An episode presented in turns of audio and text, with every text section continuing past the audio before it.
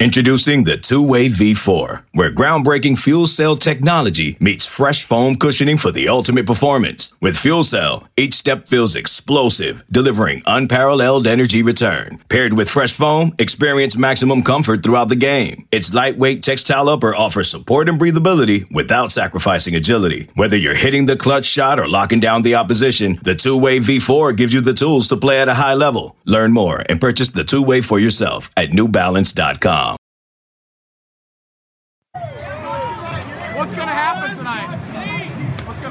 Whoop their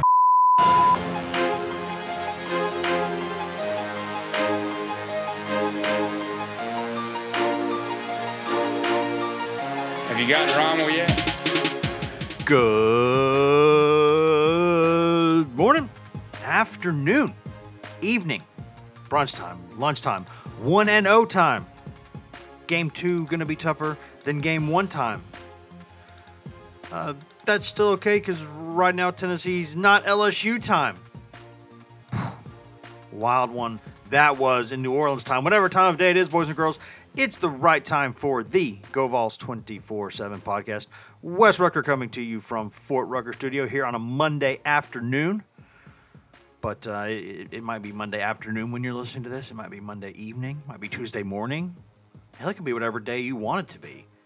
But whatever time of day it is, whatever day it is, we thank you for spending it with part of us here on the Go Vols 24 7 podcast. Hope everything in your life is going great. Hope everything was good for you this weekend. Hope you've had a safe Labor Day weekend. Hope you've enjoyed some some friends, some family, some barbecue, all of the above, etc. We got a lot to talk about on this podcast, boys and girls. We're going to go over to that home daycare center to get to Ryan Callahan, and we're going to get to the place we still haven't named, of course, to speak with Ben McKee. Got a lot to talk about after Tennessee's 59 to 10 win over Ball State. Tennessee's game coming up this week against Pitt. Lots of other things going on in college football. Fellas, how are we doing today?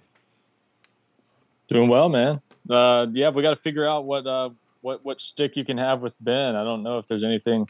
Oh, there's going to be a stick. May- Maybe the the judges' chambers because I love to sit here and watch Aaron Judge just destroy opposing pitchers as I just did five seconds ago. But maybe the judge That's true, but what about judges' chambers what about when he signs with the Cubs in the offseason, though? Then what? that that that would require the Cubs spending money, which they do not do. So Which that- they that's have, they have, but they do not do. So yeah, that's interesting because they just sits on they sit on piles of money and just don't want to spend it. So yeah, that's I would gr- I would greatly prefer if that didn't happen. So let's not talk that into reality. That's fair enough. Fair enough. There, there's lots going on though. It's been a been a busy, busy weekend. I know that a lot of people like to use Labor Day weekend to do a little bit of resting. Uh, happened to do the exact opposite. Uh, wife went to a uh, wedding in Washington D.C., which left me with uh, with the, the little baby monster for for a few days, and then. Um, Sunday drove uh, to Nashville to meet my family, and then went down to uh, the Bell Buckle uh, area to uh, go to a wedding of my cousins, and then drove back. Uh, arrived back in Knoxville about two two thirty in the morning, and then uh, went and did stuff with Heupel. So uh, not not a lot of rest, but uh, but good times. Oh, I will tell you, fellas, if you ever go to a wedding and it's like uh, the there's like three families. It's like the Tennessee branch of the family, the South Georgia, Southern Georgia branch of the family, and the East Texan branch uh, uh, of the other family. In parts of Louisiana, you will hear three or four different languages, none of which are English.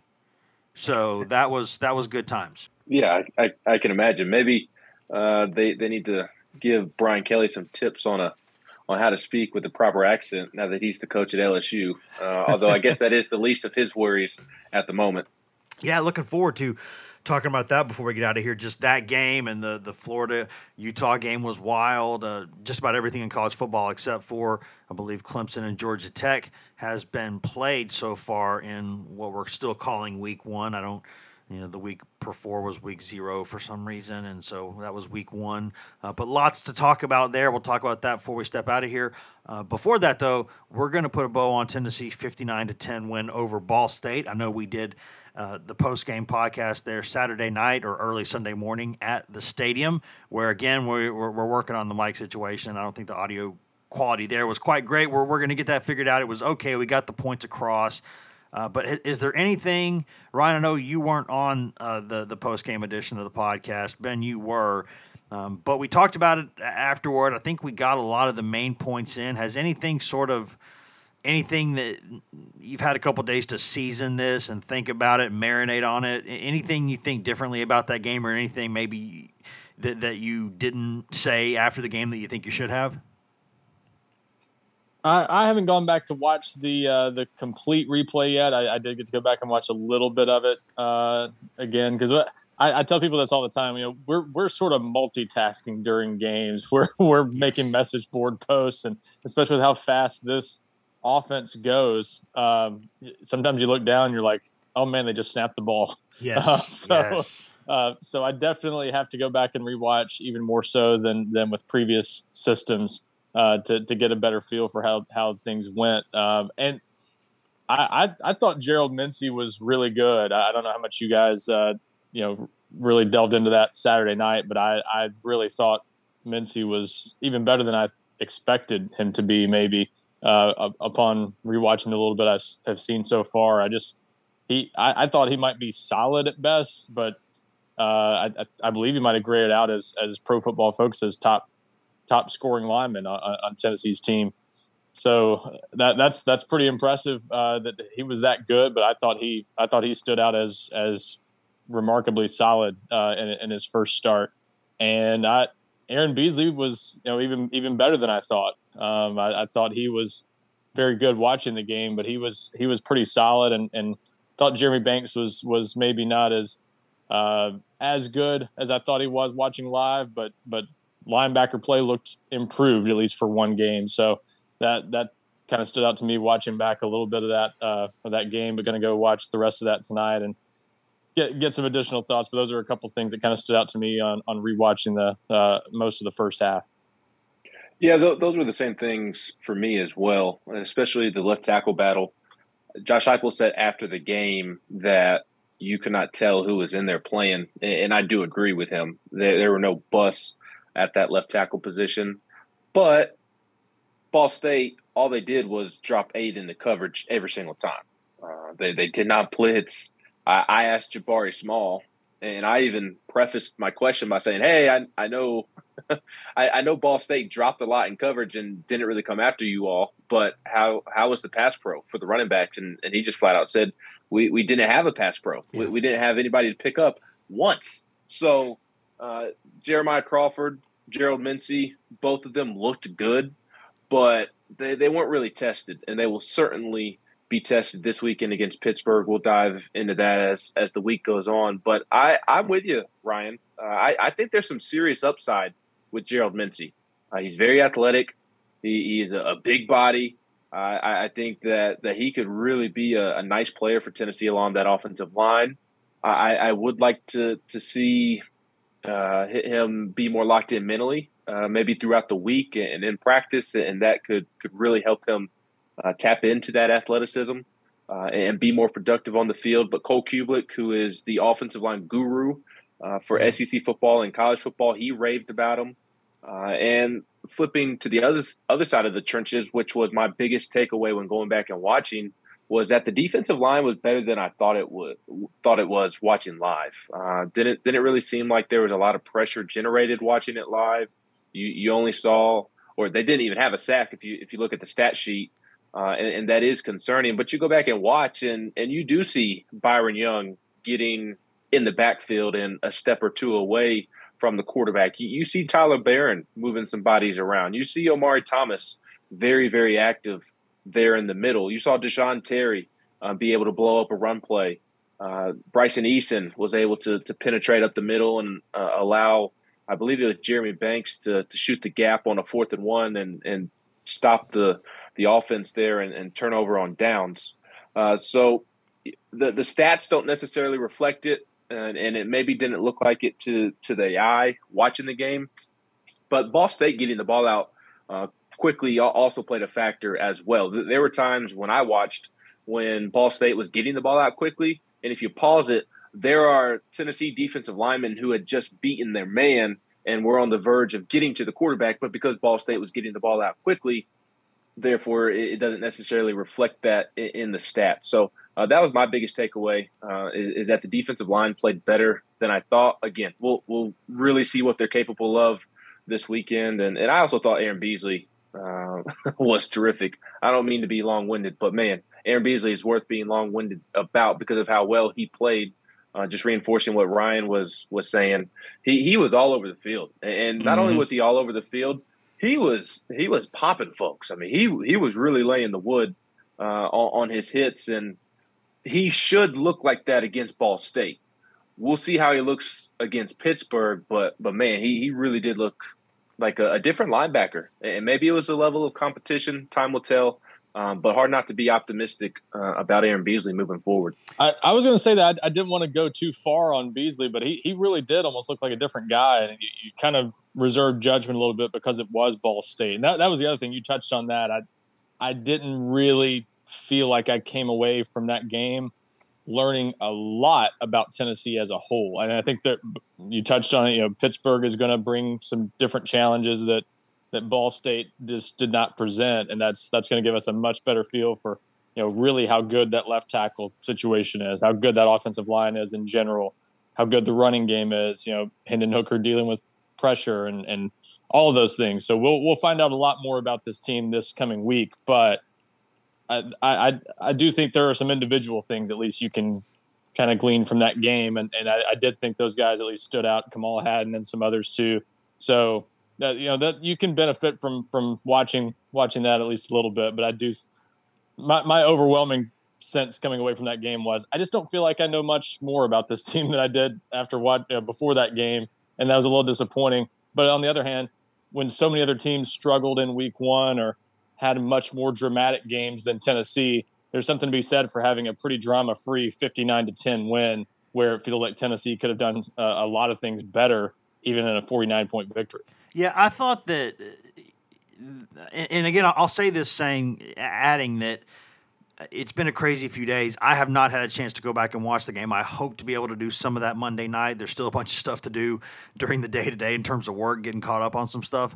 But but I I didn't get a chance to to rewatch much of it. But I agree. I mean, I gave Beasley a game ball after the game on defense, and, and I thought that he deserved that because of where he was all over the place. But but I thought going into you know watching the game, if it was pretty clear the Ball State – had two or three really big points of emphasis going into the game. And, and you could see this live. The first one was an understandable one that you're going to throw some razzle dazzle early. You're going to throw out some some some different looks, a couple different packages here and there. The trick play on the first play of the game, which obviously blew up, um, but but they tried to generate some stuff early to maybe kind of get a quick strike in and get some some quiet the crowd and, and kind of get Tennessee on the back heel a little bit. That was the attempt anyway. That was the first thing. The second thing was uh, offensively, Ball State was bound and, and, determined that Tennessee was not going to get a sack. They were not going to take negative plays. Uh, there were so many times where the quarterback, I don't know how many times he held the ball more than like three seconds. wasn't very often. It was usually one beat, two beat, and it's gone. Uh, whether it's you know where it needs to be on time or whatever, that's another topic for another day. But it, it, it it was clear that was what they were doing offensively. Defensively, Ball State essentially threw its hands up in the air and said, we cannot really stop this offense. We know we can't stop this offense. We don't have the personnel. We don't have the, the dudes to do this. So, what we're going to do is we're going to drop back seven or eight in coverage on every single play, and we're going to make Tennessee go 10, 12 plays down the field to score. We're not going to give up these 60 and 70 and 80 yard plays that Tennessee rips off against other people. What we're going to do is if, if they want to run the ball and take five, six yards to carry, we'll give it to them. If they want to, um, you know, like try to try some of this trick stuff, we're not going to let that happen. We're dropping back, we're keeping guys in front of us, and we're going to hope that Tennessee makes a mistake somewhere along the drive. Because if it's a 10, 12, 13 play drive, whatever they try to make it be, that's 10, 12, 13 chances to get a holding penalty or drop a snap or throw an interception or do something that, that, that maybe is a self inflicted mistake that gives you a chance to get a stop. That was clearly what I think Ball State wanted to do. And they did make Tennessee sort of earn its way down the field a little bit methodically, which Wasn't as fun for the crowd, but they made them do that. And then on the other side of the ball, they just were not going to take sacks. They weren't going to get everybody, the offense rattled. They weren't going to uh, let a guy with his first career start get rattled, uh, although that blew up sort of with the interception on the first play. But that, that was generally what they tried to do. And so, what I'm trying to say here is that Tennessee's lack of sacks is not alarming to me because if you want to go into a game against the team and say, I'm not going to allow a sack, you can do that. Doesn't matter what the opponent is, you can do that.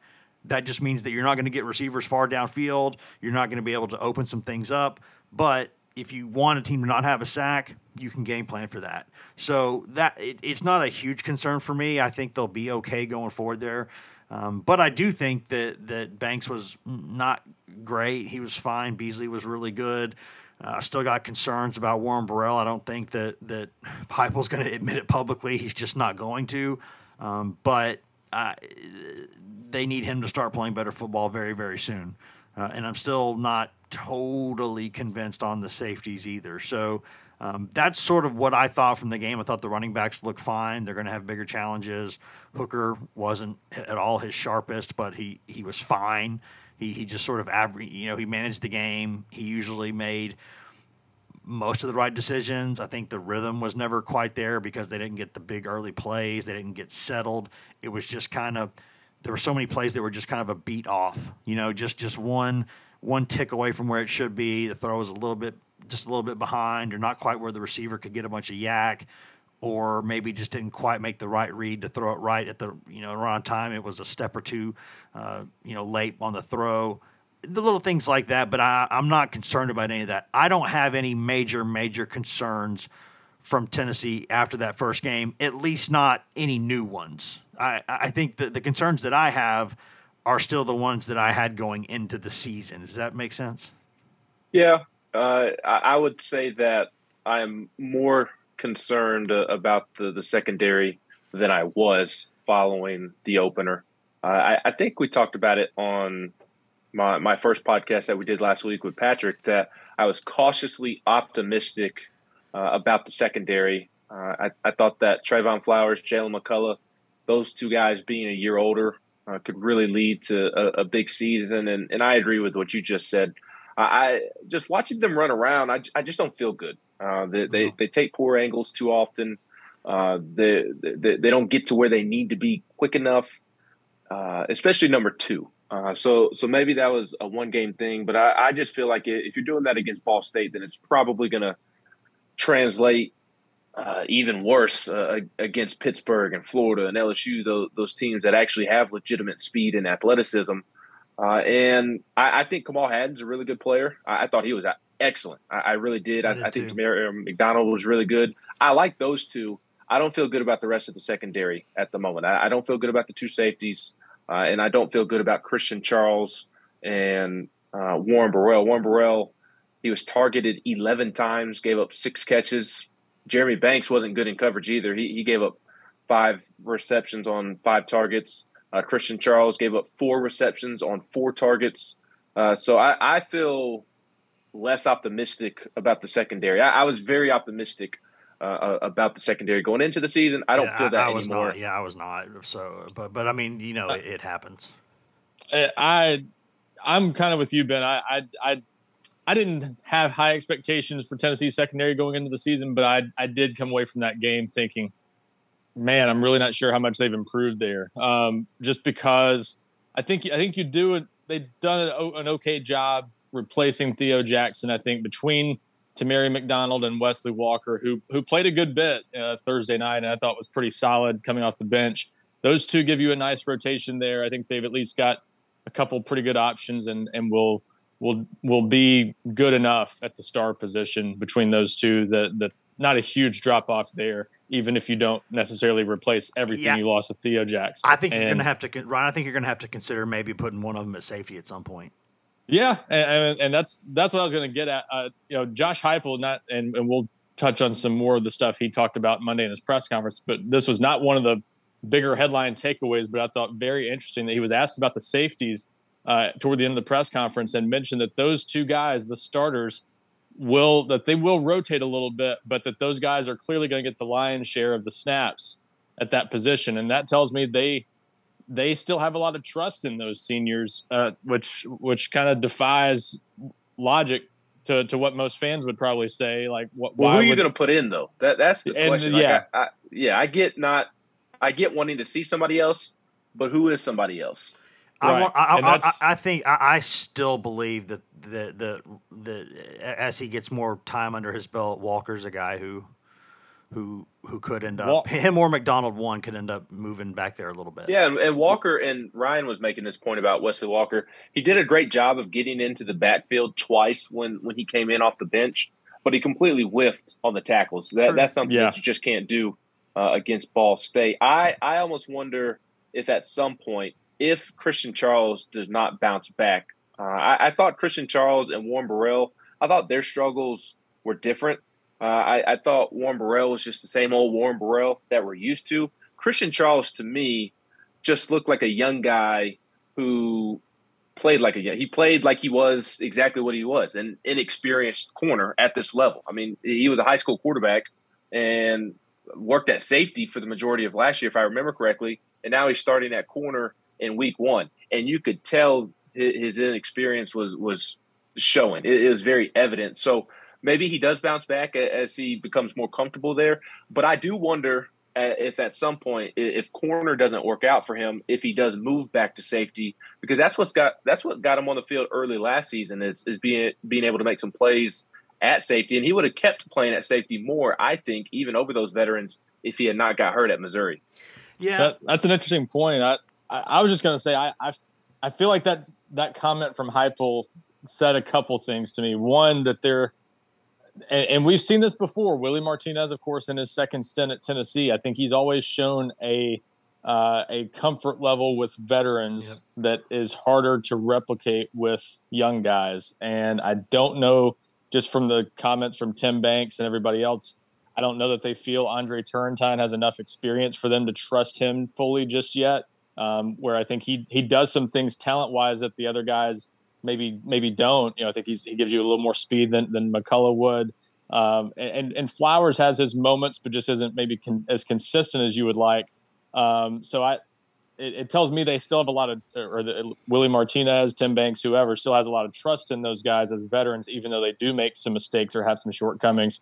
And then I, it also tells me that they they just yeah don't feel maybe that they have another option that's uh, that's close enough to them to want to rotate much at those spots. So I think that's really interesting because yeah, I, I didn't think those guys played especially well, and and that's going to be a bigger concern against tougher opponents. I mean, for Ball State to throw the ball as relatively effectively as they did, I mean they they put up solid numbers at least uh, in, in a game that was not granted in question at any point, but they put up some decent numbers. And if if Tennessee's going to look that beatable in the secondary all season, they're they're going to get torched by some teams that can really throw the ball. Before we go to break, and we're a little bit overdue for it, so we can't belabor this point as much before we go to break. But I, I, I do think we need to mention sort of ball distribution from the first game offensively for Tennessee.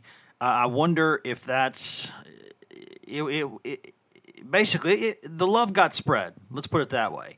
Uh, it looked a little bit like early last season when, when Tennessee maybe hadn't quite identified who the main targets were going to be throughout the season, and so the ball was just kind of spit out everywhere at first, and then and then you were able to kind of define things going forward. W- was that ball distribution? Which, by the way, I think there was only one target for a tight end the entire game that I noticed, and it was the one that that Fant didn't make the play on. But uh, I, I think that Hunter Hunter Salmon had the, Oh, uh, Hunter, the yeah, one that's went right. through his hands. Yeah, yeah, uh, Milton, Well, Milton Pr- in the end zone. Fant dropped one too on a on a third down. Yeah, that's that's that's that's the one I remembered. I didn't. I forgot the the how how could I forget the It was Hunter in the, one in the it was zone. the third down in the red zone right before Chase McGrath settled for the field goal to make it ten nothing. yes. And I'm not positive he gets the first down if he catches that ball, but he needs to catch that ball and give it a shot. So that's a ball right. And the there was also an instance uh, to your point about Hooker not being as efficient earlier. I think that's a fair criticism, but his receivers didn't help him a ton either. Hunter Salmon, I guess that was with Joe Milton, but Yeah. uh, Fant dropped that one, and then Bru, the, Jordan Rodgers did a great job of, of detailing what he didn't do right. I think it was a post in the end zone, uh, but the one to Bru in the back of the end zone going towards the south side, he he didn't stack the DB when he beat him, and because of that, Hooker wasn't able to lead him and, and throw a pass to where he could have caught it cleanly. Instead, it, was more of a contested catch. He wasn't able to come down with a touchdown. That's a that's a good note there. That's a good note there, and, and I didn't notice that in, in, live action, so I'm glad that you mentioned that. Uh, but in terms of the way that the ball was spread, do you think that's something where they're just trying to figure out who the main targets are going to be, and then they're going to start? you know, forcing the ball to those guys more in terms of trimming a rotation, or do you think this is going to be just a different kind of season where Tennessee genuinely has five or six receivers who are going to make plays and then a couple tight ends who are going to be involved? I think this, they have a ton of options, uh, Ryan. I, I, think they have a ton of options. I think Bru is going to be the real deal. I think Hyatt's going to have a great season.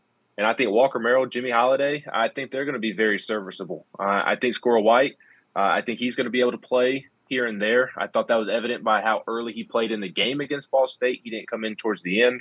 That tells me that the coaching staff wants to get him genuine reps. You saw Ramel Keyton do some nice things, and he's a veteran. Uh, and then you have the tight ends. I don't think that they were used a ton on purpose game one, but I think they're going to be real weapons, especially Jacob Warren going forward. Uh, and then you even have the options out of the backfield and, and Jabari Small and, and Jalen Wright, who also had some nice catches. And that's not even including Dylan Sampson. So Ryan, for me, it's it's just a matter of uh, Hooker has more weapons this year than he did last year, and that's nothing against Velus Jones. Velus Jones would still be one of the top options in this offense this year, even with these guys. But there's more guys to go to than just the the three guys you could go to last year. Yeah, I, I definitely agree with that point. I, I was going to say I, I, feel this week will give us a much better idea. I, just think last week was such a good opportunity for them to try out some things, and so I, I don't know that that gives us a good sense of how they're going to rotate guys when when they're really up against it in a tight game. I, I get the sense that this will be a much tighter rotation this coming week against Pitt. Now, how much tighter? I don't know. I, I still think they've got enough options that I'll be surprised if you don't see them play at least six or seven guys a few snaps. Um, but I, I I would not be surprised if you still see this staff lean pretty heavily on those top three guys because I think they do feel they've got something pretty good with Bru McCoy. I think they're excited about what they saw in week one and, and saw that he's he's going to be able to make some plays after the catch, that he's going to be a tough matchup physically. Um, that that Jalin Hyatt obviously is going to be able to make some plays, and you obviously know know what you have in Cedric Tillman, uh, who who had a very workmanlike but yeah, impressive yeah, effort the, in the, game the one. Streak, the streak got snapped there of, of, I think it was seven games or so consecutively that he had a touchdown, and you wouldn't have yeah. thought Ball State would have been the, the, the one to end that streak, but you know, then again, you only play like a half. That's maybe that's maybe that's the deal. But I, yeah. I, I, just think it's interesting, guys. I, I think it's it's interesting to see. Uh, are they really going to pare this thing down? Because I, I, I agree that there's excitement about uh, Bru McCoy, and there should be, but I also think there should be some excitement about Walker Merrill. I think he's a pretty good player. So, uh, and I think he's he's a much different looking player physically than he was last season. So I, I you know, I think that's a lot to, to look at, and I think that that's going to be interesting. Um, I also think the that that uh, at left tackle, I think Mincey has sort of started to look physically better. I think we always knew that. I thought that might take a few games into the season before that really started to stand out, but but maybe not. Um, but guys, this is going to be the first time that they're going to be on the road, and, and that's going to be a first road start for Gerald Mincey, and that you know, or would, would be for Crawford either. So uh, that's something to think about. We need to flip the page. We got to talk about Pitt. We're, we're we're behind schedule on that. We got to step away though quickly. Before we do that, got to step away, pay some bills, listen to some products, services, in-house ads, etc., and then we'll be right back here on the Go Vols twenty four seven podcast. Hashtag ad. Money.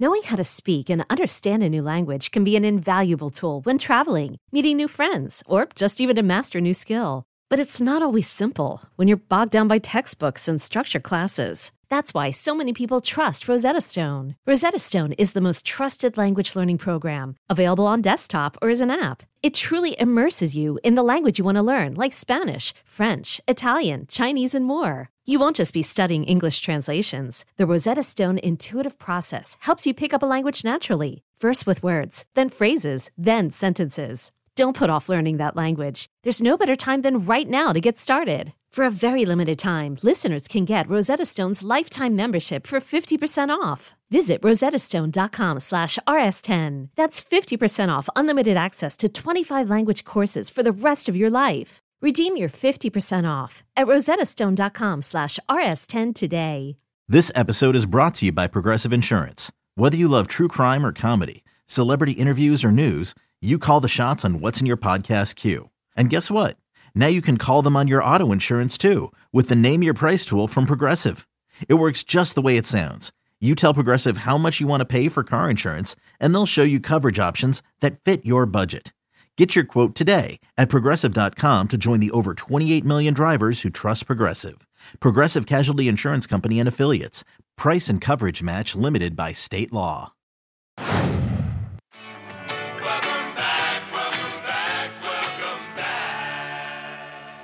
Welcome back to the Go Vols 24 7 podcast brought to you by whatever products, services, and in house ads you just heard a moment ago during that commercial break. Wes Rucker coming to you from Fort Rucker Studio. Ryan Callahan coming to you from his home daycare center. Ben McKee coming to you from uh, a place that we have not named yet. He believes it's Judge's Chambers. I believe that I would like to see Aaron Judge be a Chicago Cub, and I'm not going to name it Judge's Chambers, uh, although I might have to because I would I'm, I'm betting that he can, he's going to go ahead and sign with the Yankees.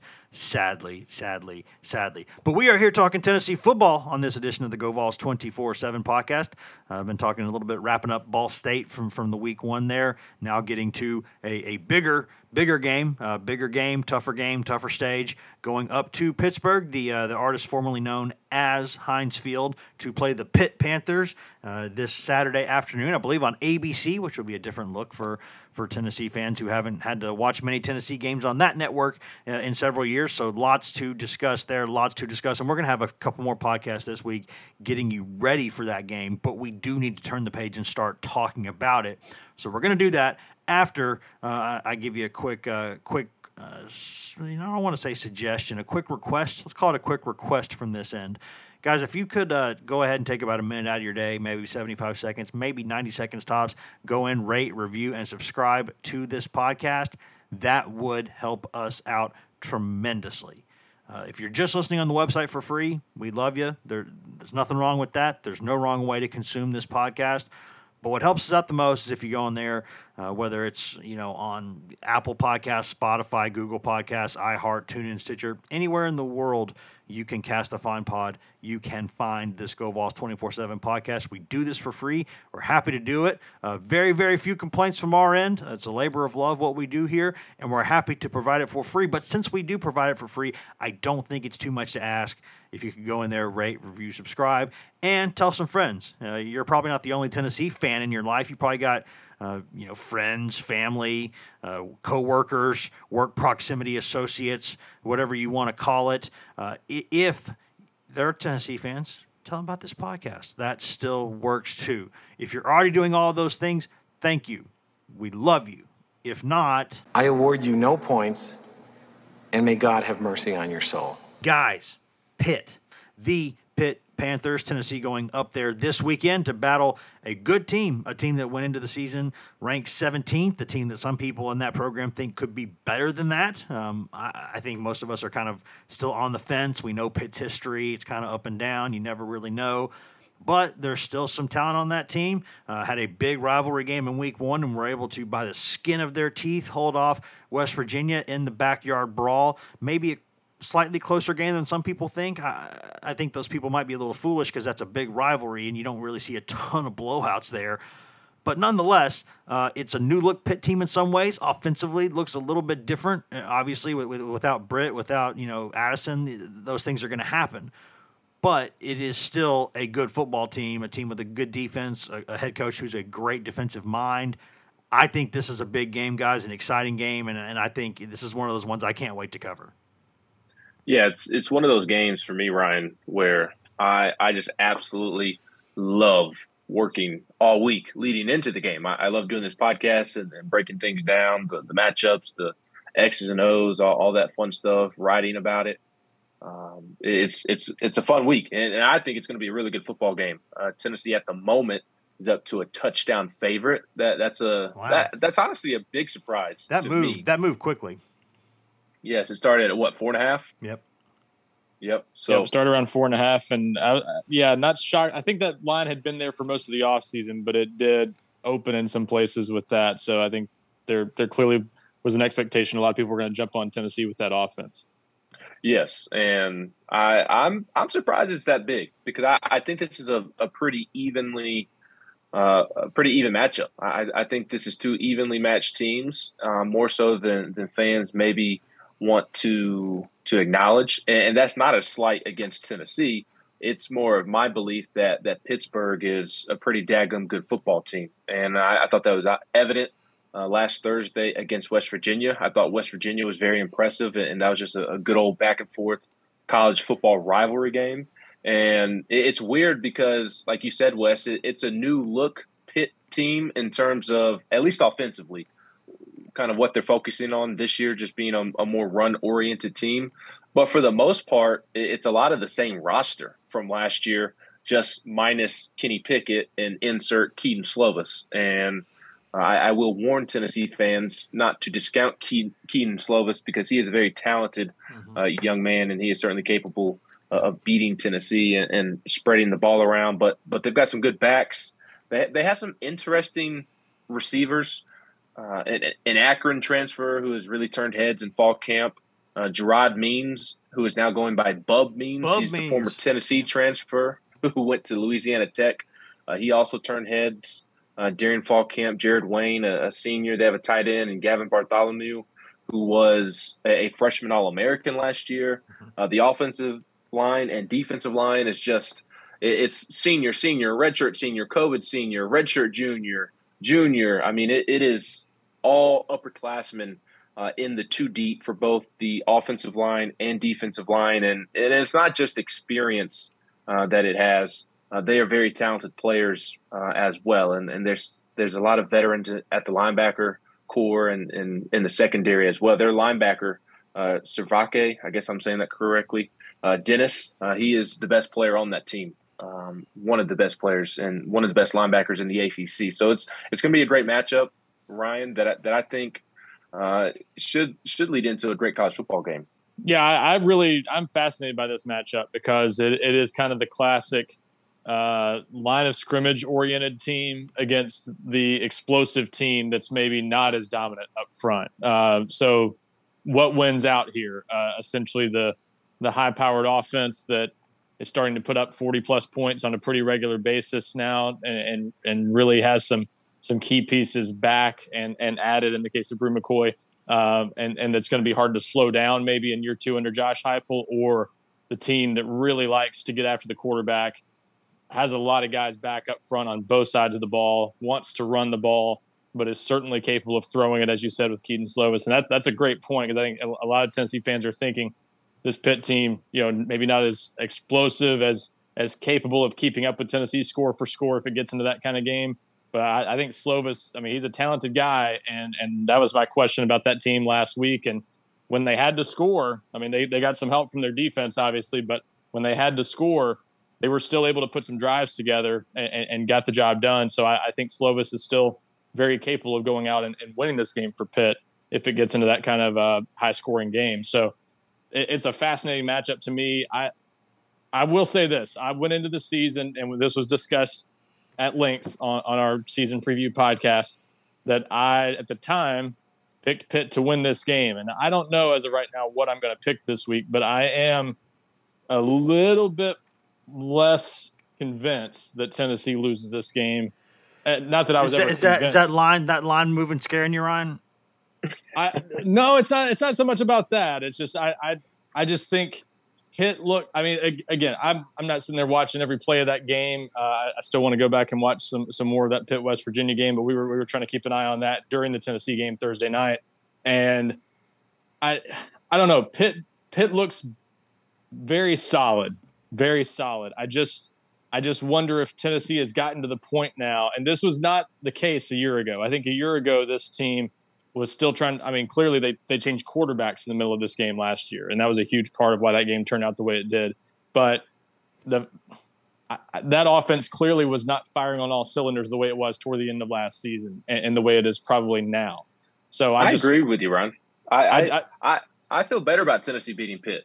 Yeah. I, am I'm, I'm more confident than I was prior to Tennessee playing Ball State, and it's not necessarily anything that that I saw from Pitt. It's what I saw from Tennessee and the offensive line, uh, the, the, Tennessee offensive line. We, we, talked about Gerald Mincey earlier, uh, and Jeremiah Crawford also looking pretty good. But man, I was really impressed by the other four and the nastiness that they played with from kickoff uh, until they came out of the game. I, I, thought Cooper Mays, Jerome Carvin, Darnell Wright, uh, Javontez Spraggins, I, I, thought they were excellent. absolutely excellent. And, and, that gives me more confidence going into this game to, to back up what you're saying, Ryan, because I, I think Tennessee's offensive line and, and, really you can lump in both lines of scrimmage, but I, I really think whoever wins the battle between Tennessee's offensive line and Pittsburgh's defensive line is going to win the football game. I, I agree with that, and and I, I think that's the one thing I just I don't know enough about yet because Pitt did some things last year that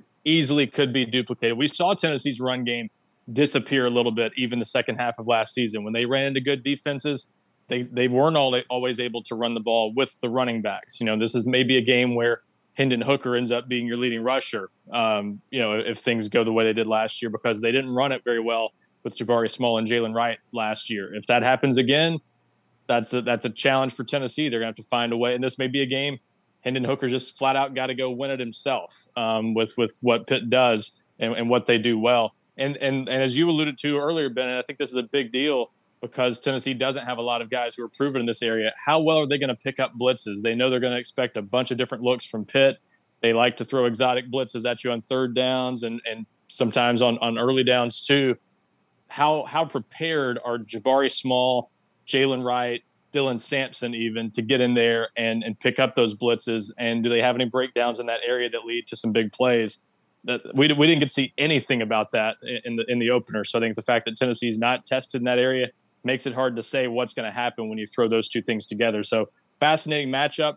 I'm like you. I'm surprised Tennessee's a touchdown favorite, but not surprised. And again, it's not that they beat Ball State the way they did. It's just some things about both games made me a little more, I guess, confident about Tennessee's chances of going on the road and winning that game.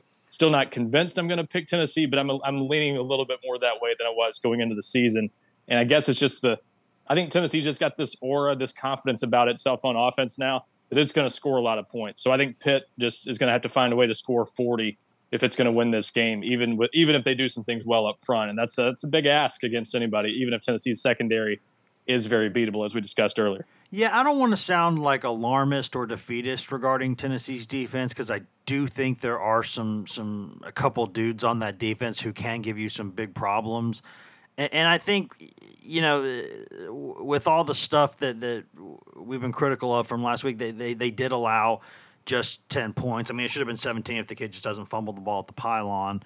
Um, but still, um, you know, three of those points uh, came on a short field late in the game with, you know, with, with backups on backups. So it, the bottom line is I, I still, I don't want to sound alarmist or defeatist about Tennessee's defense, but I do think this game will, will be the first, but certainly not last game of the season where Tennessee is just to have to flat out outscore the opponent. And of course, if you want to twist those words, you have to outscore anybody to win any week, right? It's 10 to 7, it's it's it's 45 to 42. You still have to outscore the opponent. But I think this is going to be one of those games, if you want to put it maybe more accurately, where I do think Tennessee might have to approach or surpass 40 points to win this football game. I think that's, that's fair. Not, yeah, that's not a crazy thought. And, and it's it's not so much that Pitt does anything that's just that outlandishly tough to stop, but I think they are a very solid offense. And I think we're going to find out, you know, those concerns we mentioned earlier that Tennessee has on defense, we're going to find out how much of a concern those are going forward. You know what? We'll get into this in a few minutes. I know everybody watched Florida and some of these other t- other teams on, on Saturday and and kind of started thinking about more. I think about, as you watch those games, you're like, what's Tennessee's defense going to do against these guys? And and that's kind of what I was trying to think as I watched the Pitt game and and I I don't know yet. You know, a year later, how how did Aaron Beasley, Jeremy Banks, that defensive line, you know, an improved Byron Young, how do these guys all match up with a team like Pitt? It, it's hard to say for sure. I, I, think Tennessee is is very capable of matching up talent wise, but like Ben said, I, I I think it is a little concerning that the it's I still go back to what I thought going into the season. The the most concerning part about this matchup is clearly what Pitt can do with the line of scrimmage and the fact they've got all these guys, I think all five starters back on the offensive line, all those guys back on the defensive line with, with maybe one or two exceptions. Um, you, have got a lot of experience and a lot of production uh, on, on both lines of scrimmage. And if Tennessee's offense looks as good as it did this past week, I think Tennessee can win. But we're going to learn a lot more about Tennessee's offensive line in this game. And like Ben said, the winner of that matchup, I think, has a very good chance of, of winning this game because if Tennessee's offense is struggling in pass protection, it's going to be a long day, even if Hendon Hooker's playing pretty well. Yeah, I, and I think this is one of those games where, where you there's not really a game where you say, "Man, it sucks having a senior experienced quarterback going into this game." I, I think this is a big one to do that. I, I, think you you know you're trying to set a tone. You're trying to right a wrong from last season. You're trying to take care of business against a team you felt like you should have beaten last year. To me, it all it all stacks up in terms of yeah, th- this is a really, really good time to have a senior quarterback going on the road. Uh, and he certainly he's seen this defense. Now, this defense has seen him a lot the past, um, you know, or you know, seen him, seen seen him more than once. So, so there's a lot that they are going to know about each other. There's certainly not a ton of secrets really going into this game. Um, so it's it's easy to say, well, he knows them, but but uh, you, you, it's not just a mirror, right? Like it's somebody else looking back at you, and they know you too.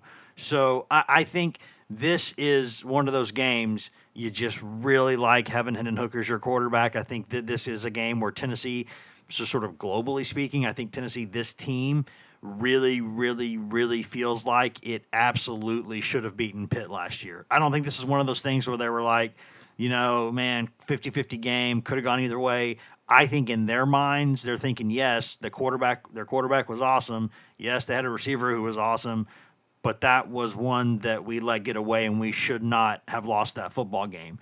And I think Jabari Small sort of said that, but in a very, very polite way on Monday afternoon when we were talking to him. I just think this is a game that that means quite a bit to Tennessee, and I think this is one they want to get right. And I think having these veterans on this team is going to help that cause. I would agree yeah. with that. And uh, oh, sorry, Ben. I, I was just going to say that I, I, think Tennessee does have that sense of you know it's not a rivalry game in that sense. I know it's the Johnny Majors Classic, and that's still cool. I, I like they're doing this at both stadiums to to honor him, but uh, it's not a rivalry game though. Really, it's not a you know there, there's not guys that are really that familiar with themselves aside from from uh, from Bub Means on both rosters. Uh, even though Pat Narduzzi said Monday, of course, that he uh, feels like he's been playing against Hendon Hooker for 12 years. Uh, but it's not a not a rivalry game in that sense. But it is one that I think Tennessee feels it, it, it let slip away last year and should have won. They had some plays early that Joe Milton had some overthrown balls to wide open receivers that could have been huge plays. And if those plays go differently, and I know ifs and buts, right? But if those one or two of those plays turns out differently, it might be a different game. And instead, they end up losing by seven after a late one of the few interceptions Hendon Hooker threw all year uh, cost them late in the fourth quarter. So I, I, do think they feel they they need to win this game. Uh, a little bit of payback on their minds, and I think they know it's going to be a physical game. They they're ready. I think they they're going to have to be ready because Pitt they know is going to hit them in the mouth. And uh, I, I'm I'm again, it's a fascinating matchup, and I, am eager to see how this plays out because it's a it's a real test for Tennessee. It really is, and uh, and I think it's just huge in terms of setting the tone for this season and I think players know it too. If you win this game, you've got all the confidence in the world, and you're going to feel pretty good about yourself going into a real test against Florida uh, in front of your home crowd in a couple weeks. And if you lose this game, suddenly, uh, you know, it, very quickly people could start to question a little bit of what Tennessee's built and a little bit of this positive momentum they felt all off season.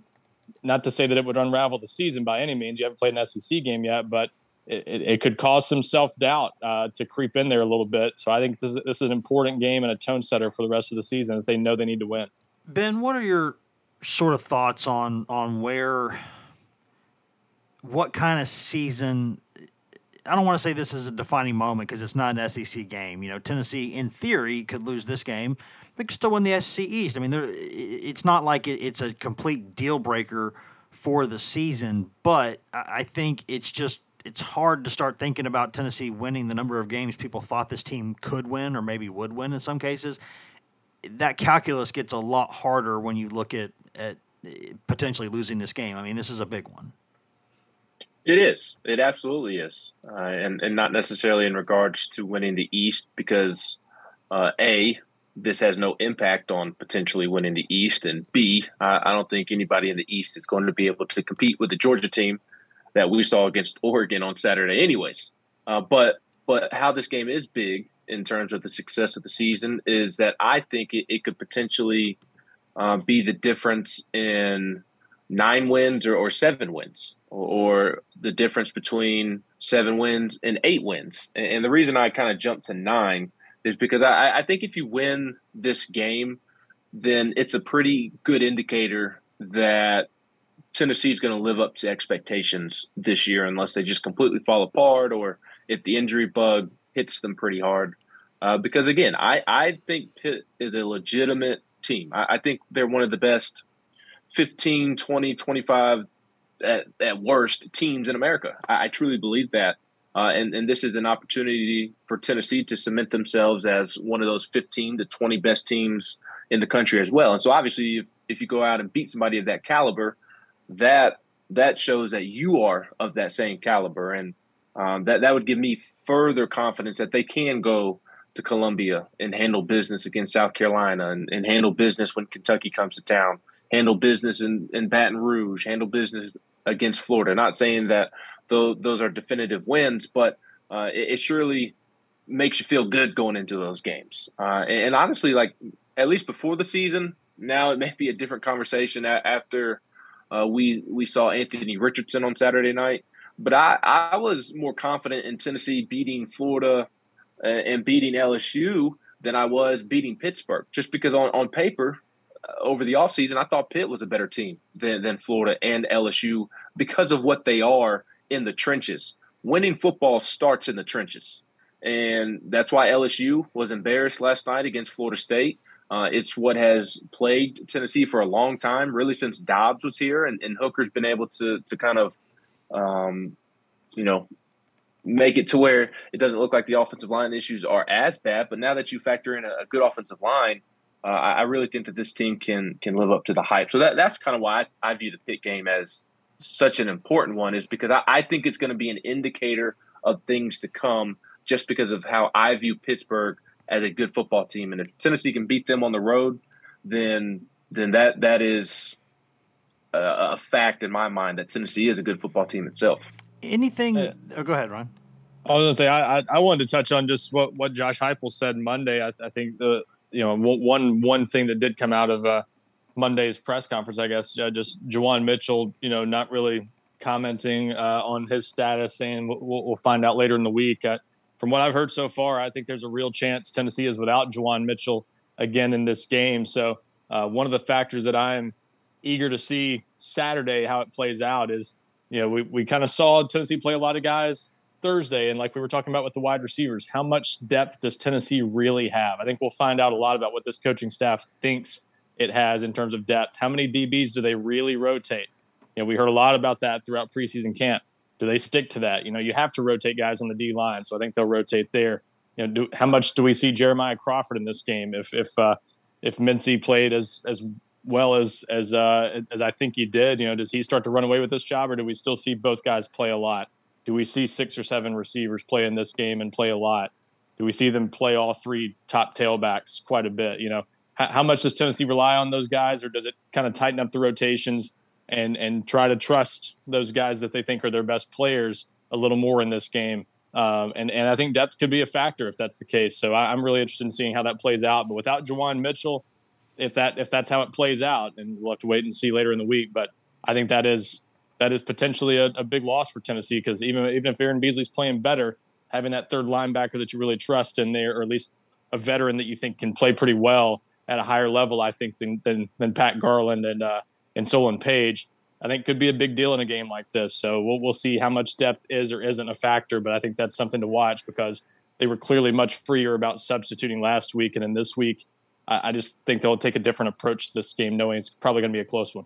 Eh, before we get out of here, guys, anything from Week One in college football that that really you know stood out to you or seemed interesting because I'll, I'll have to, to to leave the discussion on on FSU LSU up to y'all because I, I, I saw the highlights you know the three or four minute highlights but I, I was at my cousin's wedding in the middle of you know a very rural area in Tennessee, so I, I didn't see much of that game, uh, just a few plays here and there. Um, but I did think it was interesting that um, Utah has got to be kicking itself for the rest of the season for losing that game at Florida. I think Florida might be a little better than some people thought, at least offensively, but Utah left like 20 points on the field in in, in that game, and and that you're not going to go to the swamp and beat even just an average Florida team while doing that. That really stood out to me. That that I'll give Florida credit for winning that game, but I think Utah lost it as much as anything, frankly. Um, but still, Richardson's a really, really talented kid.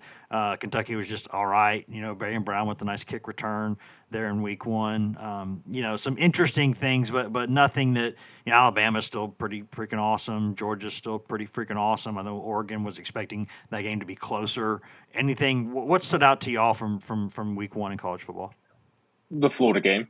That that was my biggest takeaway, and I'm I'm strictly speaking to SEC football because that's what impacts us and, and the listener most. Florida was the most impressive team to me this weekend in terms of what my expectations were for them. Uh, Georgia had the most impressive performance, and I think now you can officially put them in the same same tier as Alabama in the sense of losing a ton of superstars and inserting a ton of superstars. You, you truly don't rebuild; you just retool, and that's the phase, or the tier that that Georgia has entered. Now, I think to firmly be associated in that tier with Alabama, you got to go win multiple championships. We'll see if Georgia can do that. But in terms of just plugging and playing, Georgia has certainly reached um, that point. I mean, they had a freshman. Granted, he was a five-star freshman out here making as impressive of an interception as you'll ever see which is just yeah. absolutely silly. So uh, Georgia was the most impressive, but in terms of what I thought of teams and my ex my personal expectations for teams, uh, I was very impressed with with Florida, uh, and it was Anthony Richardson, and, and, I do agree. Utah lost that game. Uh, they, they, had the fumble at the goal line. They, they, had another goal line instance in which they had to settle for a field goal. Uh, and then they obviously had the interception to end the game, in which the Florida player didn't do anything special. Uh, the Utah quarterback threw it right to him yep. uh, and, and, threw it into to double and triple coverage. So I, I do think that Utah um, lost that game more than Florida necessarily won it. But I thought Utah was going to beat Florida down, uh, quite frankly, just because of how awful Florida looked at the end of the Dan Mullen tenure. I did not expect them um, to to look it, it didn't look like it was Billy Napier's first game, is what I'm saying, and and I, I did not expect that. Uh, and I, I, knew Anthony Richardson would be a problem, but I thought his lack of weapons on the outside and, and a lack of an offensive line would, would kind of hamper him, and that wasn't the case. Uh, and and maybe the humidity played a role. It certainly seems like it because Utah missed a ton of tackles, and year in year out, that's a, a stout Utah defense. Yes, incredibly, incredibly like well coached football team usually. Right. So so hard not to think that the humidity played a factor there. So uh, I'm not saying Florida's going to go on to, to, challenge for the East or anything, but uh, they they look better than what I thought that they would be. And uh, Anthony Richardson, Hendon Hooker at the end of the month is going to be fun. And, and I tweeted that, and, and some folks had some interesting responses. I don't understand why people can't understand like them going back and forth in a shootout is what I was referring to, not necessarily watching Tennessee try to slow down Anthony Richardson because that will not be fun for Tennessee or Tennessee fans. Uh, but just in terms of good college football games, a shootout, offensive shootout between Anthony Richardson and, and Hendon Hooker will be fun, even if it does take uh, a couple years off the life of a Tennessee fan.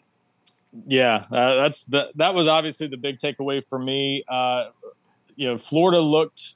I, am not surprised it was a close game. I thought Florida would make that a close game, being at home. You know, I thought they would play pretty well in their first game under under Billy Napier, but it's how they played pretty well. It's how they, you know, won the game, even if Utah had to give them some help. But it's it's you know Richardson. He's going to have his moments like that, I guess. But I, I, didn't know if I'd see one this early against a team like Utah. So for him to have that kind of game in a pretty big moment in a in a really tone setting game for that team, uh, and we'll see if they look any different this week against Kentucky. You know, Florida gets two early tests before Tennessee. Very unusual for their schedules. We usually see them play two or three patsies, and we don't know much about Florida going into that game. This year, totally different story. So Florida's going to be pretty well tested. But if they play anything like they did this past week, um, I think they beat Kentucky, and, and, that's a potentially unbeaten Florida team rolling into Knoxville in a few weeks for what should be a pretty fun game. Um, so we'll, that that obviously stood out. Uh, you know, relevant to Tennessee, very relevant. LSU might right now be the worst team in the SEC West, and that's not something I expected to say. Florida State looked improved, uh, but LSU didn't look good. Uh, so that's that's good news if you're Tennessee because that that suddenly looks like a much more winnable game on the road. I'm not sure LSU's offensive line and their offense can do enough uh, for them to keep up with Tennessee in a high scoring game if it were to turn into that. So that is a that is a potentially big deal for Tennessee because that to me was always a swing game that I leaned toward an LSU loss going into the season, and now if that's if that's not the case, if that's a toss up or you lean Tennessee, that that that makes a, a path to nine wins much more realistic. So uh, that that's a big deal for Tennessee. And then yeah, obviously Georgia stood out to me. Just I, I expected them to handily win that game, but not not by that kind of margin. I mean, that's just stupid. Oregon's not a bad football team. Maybe they're not as good as we thought they were, but Georgia just dismantled them and just clearly had superior talent across the board. And I think it's just a reminder that this is not your old Georgia anymore. If you if you think of Georgia as this talent filled team that routinely screws it up and finds ways not to win championships, I think it's time to realize that Georgia has just become the other Alabama in the SEC. That that talent level is going to be hard for anyone to catch up to for the next few years. And so Tennessee's just got to keep thinking chip away, chip away, chip away, keep establishing yourself as one of the top contenders to Georgia and then worry about chasing them down because right now in the SEC it's Alabama and Georgia, a big gap and then everybody else. Yeah, I do agree mostly with, with both of you. I do think Georgia is just kind of the new Alabama. But to Ben's point, I agree with that. That, that Georgia's going to have to win multiple championships before it really wants to claim that it's on that level, and it's going to have to show up more consistently in those big, huge games at the end of the season before I, I think I'm ready to go that far. Although it does have, you know, the one championship, and you know, came very, very painfully close to a couple more. So, so I think it's it's you're you're both right there. I think you're you're both you're, you're basically on the same hymn sheet there. Um, but but I, I, I, think the one thing that I'll say that, that I don't think was um, it's funny because we didn't talk about him at the end of this podcast. I don't think he gets talked about nearly enough around the country, and we t- we, we talk all the time about how uh, unappreciated Hendon Hooker's season last season was. KJ Jefferson is just consistently a really good performer and I don't think that that he gets a tremendous amount of credit and and I think he he should get more. I think he's a really good player. He's underrated. He and Hendon Hooker are, are very underrated. Uh, my, my Swain event listeners know that I am uh, one of the presidents of the Sam Pittman fan club. Yes. He, he would have I, been my SEC coach of the year. Welcome to the club last year. Welcome to the club, too, I, Ben. Yeah. I, I, I love him. I love their roster. Now, now they have a difficult schedule this year, uh, and winning Cincinnati may help, but uh, their their record may not reflect actually how good of a team they are this year because of how difficult their schedule is. Um, but that that Arkansas team, I, I, think, is is going to be pretty good and and give a, a lot of teams fits. I don't think they're going to challenge Alabama to to win the SEC West, but I, I think that's going to be a really good team. I, I think that they're the second best team in the West. Uh, I, I really do. I think they're better than LSU. I agree with Ryan that LSU is probably the the worst SEC West team at the moment. I wasn't very impressed with Texas A and M. Uh, and, and, I expected that. I, I, wasn't buying into this A and M's challenging Bama for the West. They, they, have a ton of talent. It's all young. They're, a year away, in my opinion, and, and that showed against Sam Houston. And, and it didn't help that they had like a three hour lightning delay. Um, and it, it, looked like it was just blah a- after that. But even before the lightning delay, they, they weren't that impressive. Uh, Ole Miss really struggled against Troy, uh, especially in the second half. Uh, just a 28-7 win there, and, and Lane Kiffin was irritated afterwards with the offensive performance. Mississippi State, uh, I think I think they're always going to have those games where they just light the world on fire, and, and then they have the yeah. games where they just forget how to play offensive football.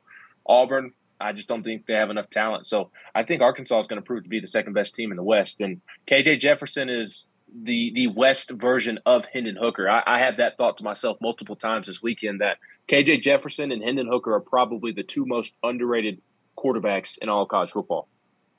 I, I, would agree with that, and and you know we, we, we saw a lot of Tennessee fans as the uh, as those SEC quarterback lists would come out. Some inevitably would have Jefferson ahead of Hooker, and they were kind of scratching their heads about it. And I tried to tell them at the time, I think Jefferson's right there with Hooker. I think they're both really good. They do different things a little bit for their teams, uh, and they have to play them a little bit differently. But they're they're both outstanding. And yeah, that was a that was a big win for Arkansas. They're not on Tennessee's schedule this year, obviously, and that's probably a good thing for Tennessee because that's a I, I, agree with you, Ben. I think right now I would pick them second in the West. I, am a little bit disappointed in A and M's Week One. You know, like you said, there's a reason for maybe that how that game went, but they I, I didn't think they were ready to challenge Bama, but I thought they might end up, you know, second in the West. And now I, I would say I'm not so confident in that stance. Uh, Mississippi State might might end up being a sleeper still. We'll see, but you know, not sure they looked like that in week one. Yeah, week week, Uh, week to week states. You know, Leach's Yeah. teams are really hard to figure out.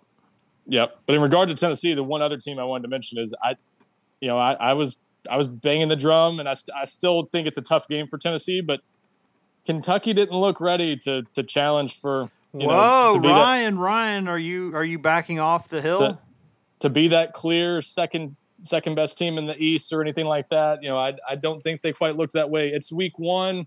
Still a long way to go. They do have some young wide receivers like Barion Brown. They've got to get up to speed, but um, yeah, they didn't.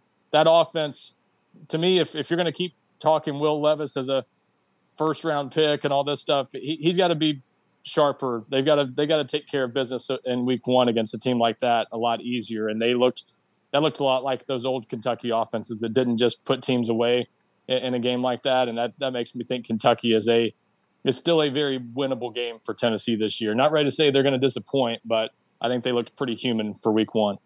Yeah, they they, they did not look good.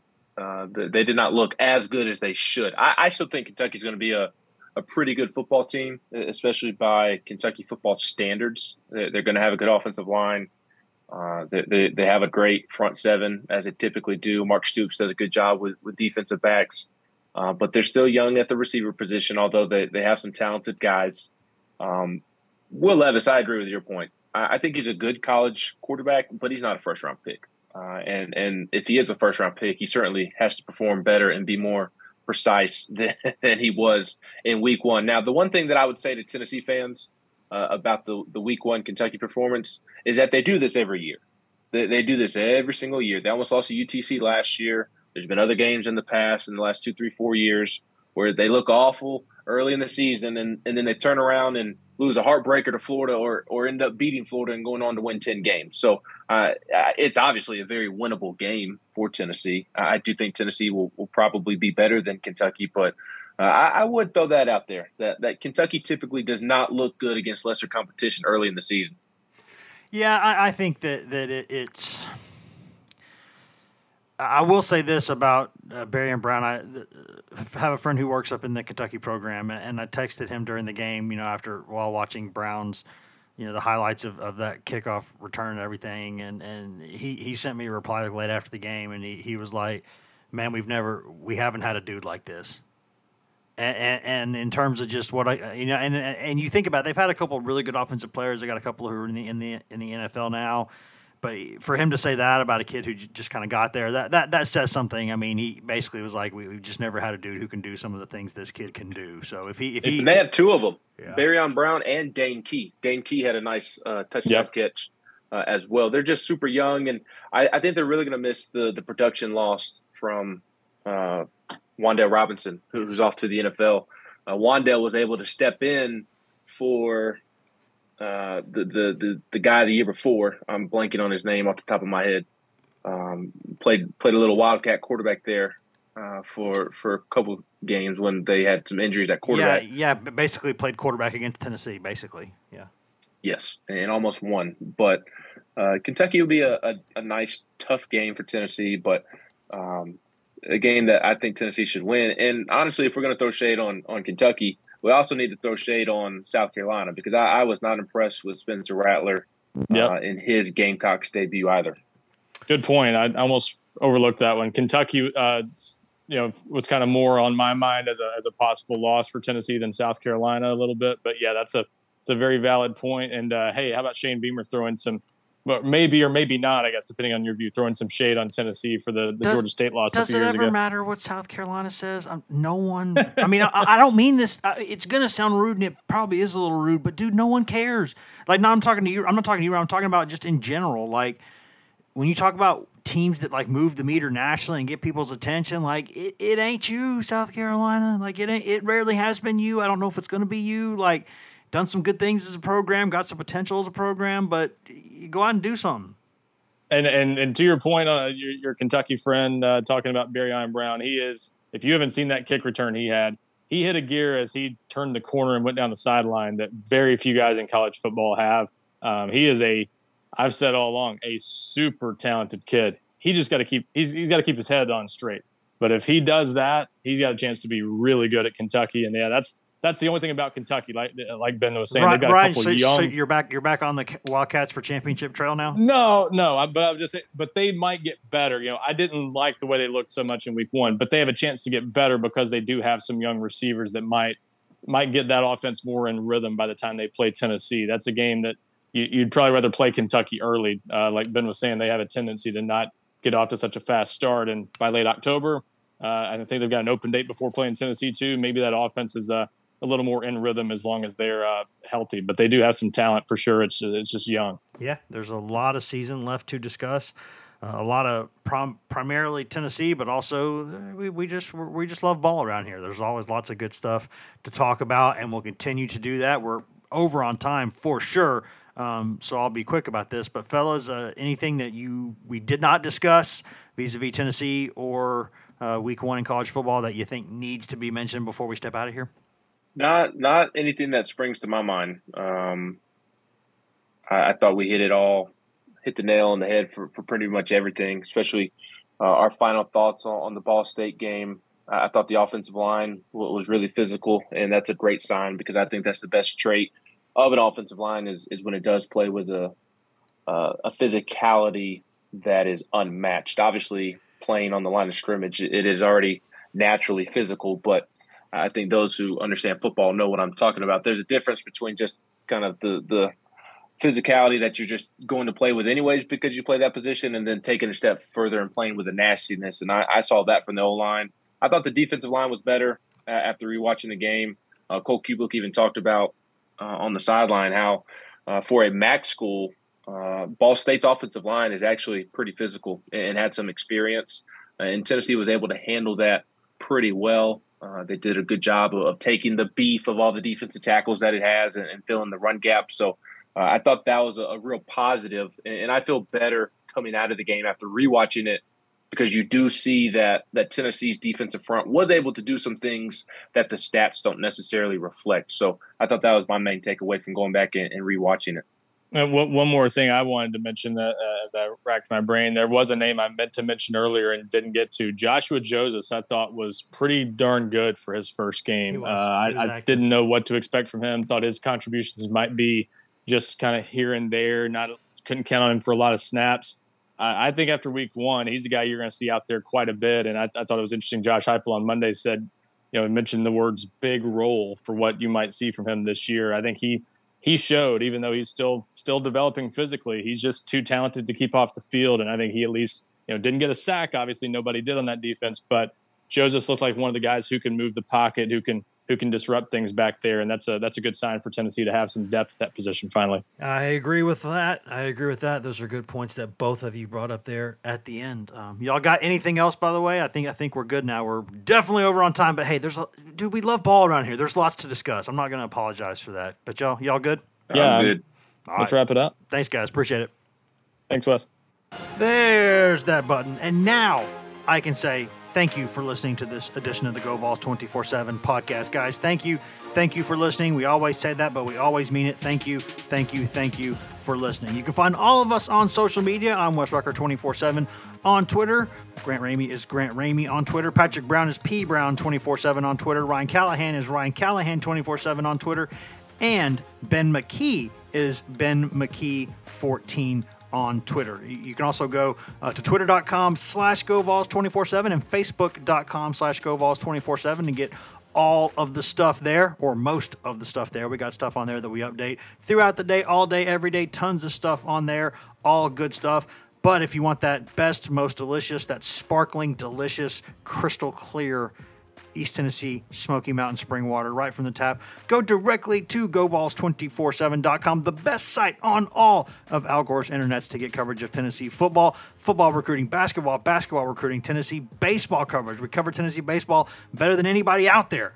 We got that for you. We got Lady Vols coverage with award winning Maria Cornelius, who covers all things Lady Vols for us. You also get administration news. Basically, anytime anything happens over there at the University of Tennessee, we bring it to you at GoVols247.com. We also have two forums that run round the clock the checkerboard and the summit, where you can go and discuss uh, anything you want that is not political or religious in nature 24 hours a day, seven days a week.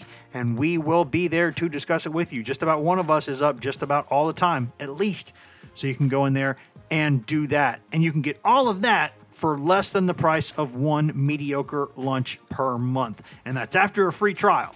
And that's always. A lot of times we have better deals than that, but at least we have the seven day free trial. And then you can start paying us. And when you start paying us, again, which is less than the price of one mediocre lunch per month, if you do that, you get access in perpetuity to Paramount Plus, which is the streaming arm of CBS, Viacom, Paramount, all of it. Get all of it right there. And it's, I mean, you got stuff, brand new movies, exclusive movies, exclusive shows. You get stuff from the vaults of uh, Smithsonian, Nickelodeon, MTV, BET, Comedy Central, all of it. And obviously, everything CBS has ever done commercial free. That's a 100 plus dollar annual value that we'll put in your pocket for nothing. For nothing. So we're giving you several hundred dollars worth of stuff for less than 100 bucks a year. Guys, that is an unbelievable deal. So please, this is a great time. Go take advantage of that now. Uh, if you haven't heard from us uh, from a couple days, there's been a problem. We should be back here uh, in, in a couple days or so. You'll hear from us very, very shortly. Until then, guys, be good to each other, be decent to each other. Please, there's not nearly enough of that in our world anymore. God, we are so mean to each other. Have some basic human empathy. Allow people their dignity. Try to be kind. Be good to each other. Until then, be good, guys. See you.